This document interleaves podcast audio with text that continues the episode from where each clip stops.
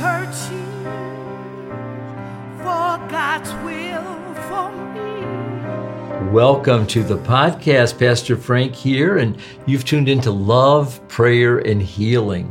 And the reason that I chose the title uh, for the podcast is because that's really my heart. Um, I do love you. I might not know you, but I do love you in the spirit. And, and Paul would say he, he loved them in the spirit. He could see them in the spirit. I can see you in the spirit, not in the natural, because we're doing something new. We're doing video, and I can't see through the lens, but you can. And I want to talk to you today about love, prayers, and healing. And I want healing at every level for you. I, I want the, the healing, of course, of the body and the soul, the oppression, the depression, but there's a spiritual healing that is necessary before the others can take place. It's got to happen from the inside out. And God really has made a way for us to be spiritually whole, and that's by us being in Christ Jesus and not in our own. We, we could never do this in our own natural man, no matter how hard you try. It, it, you would just fail. But to be in Christ is to be spiritually healed. And then from there, the, the body works through the soul, and then through the soul you know the body acts. So that's how it's from the inside out. So i'm talking to you today about being in christ jesus and what does that mean that like we were talking about last week that just like those people got into the ark of safety noah and the gang they were preserved. And in the same way once we're in christ we are preserved. Now sometimes unfortunately all of us uh, face situations where we fail and our old man, our old nature is uh, comes out. Okay, because we, still have that flesh to deal with. And, you know, in Adam we all sin, but in Christ we're all made alive. And so that life has to come again from the inside out. But sometimes the flesh will cause us to do something, a weakness we might have. And some people have really quit following the Lord because they feel they've failed Him. They feel they've committed the unpardonable sin. And that's not true. God forgives you.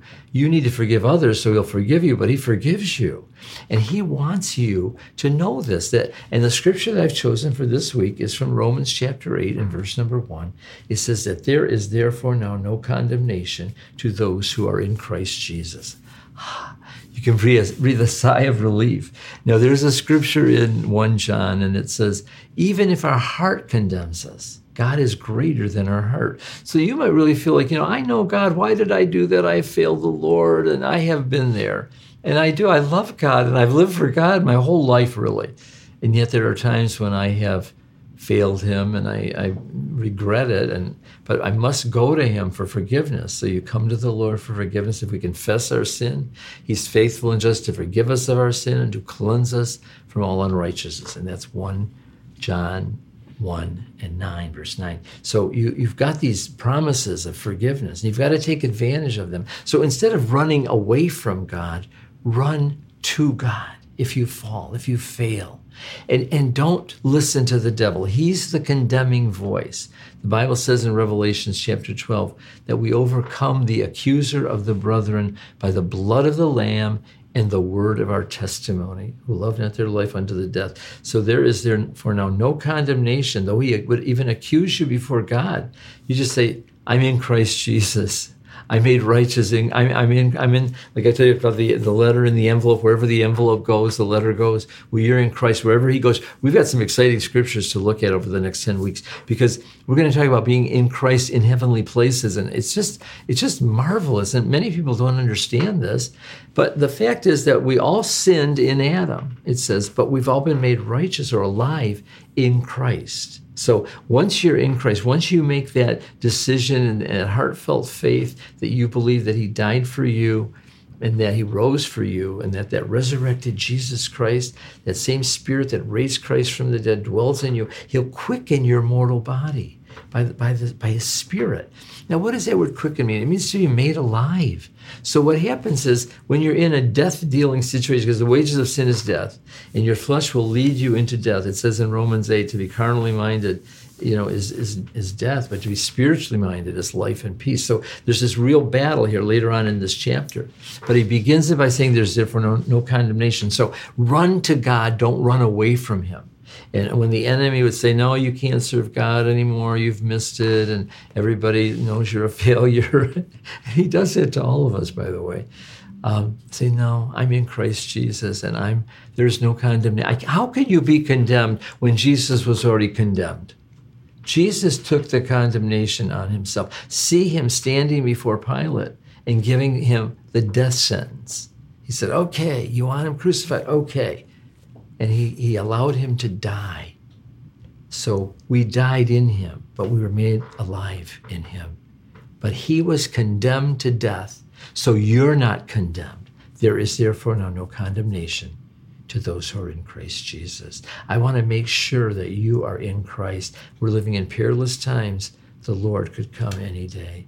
Just say, Jesus, I believe you died for me. You rose from the dead for me.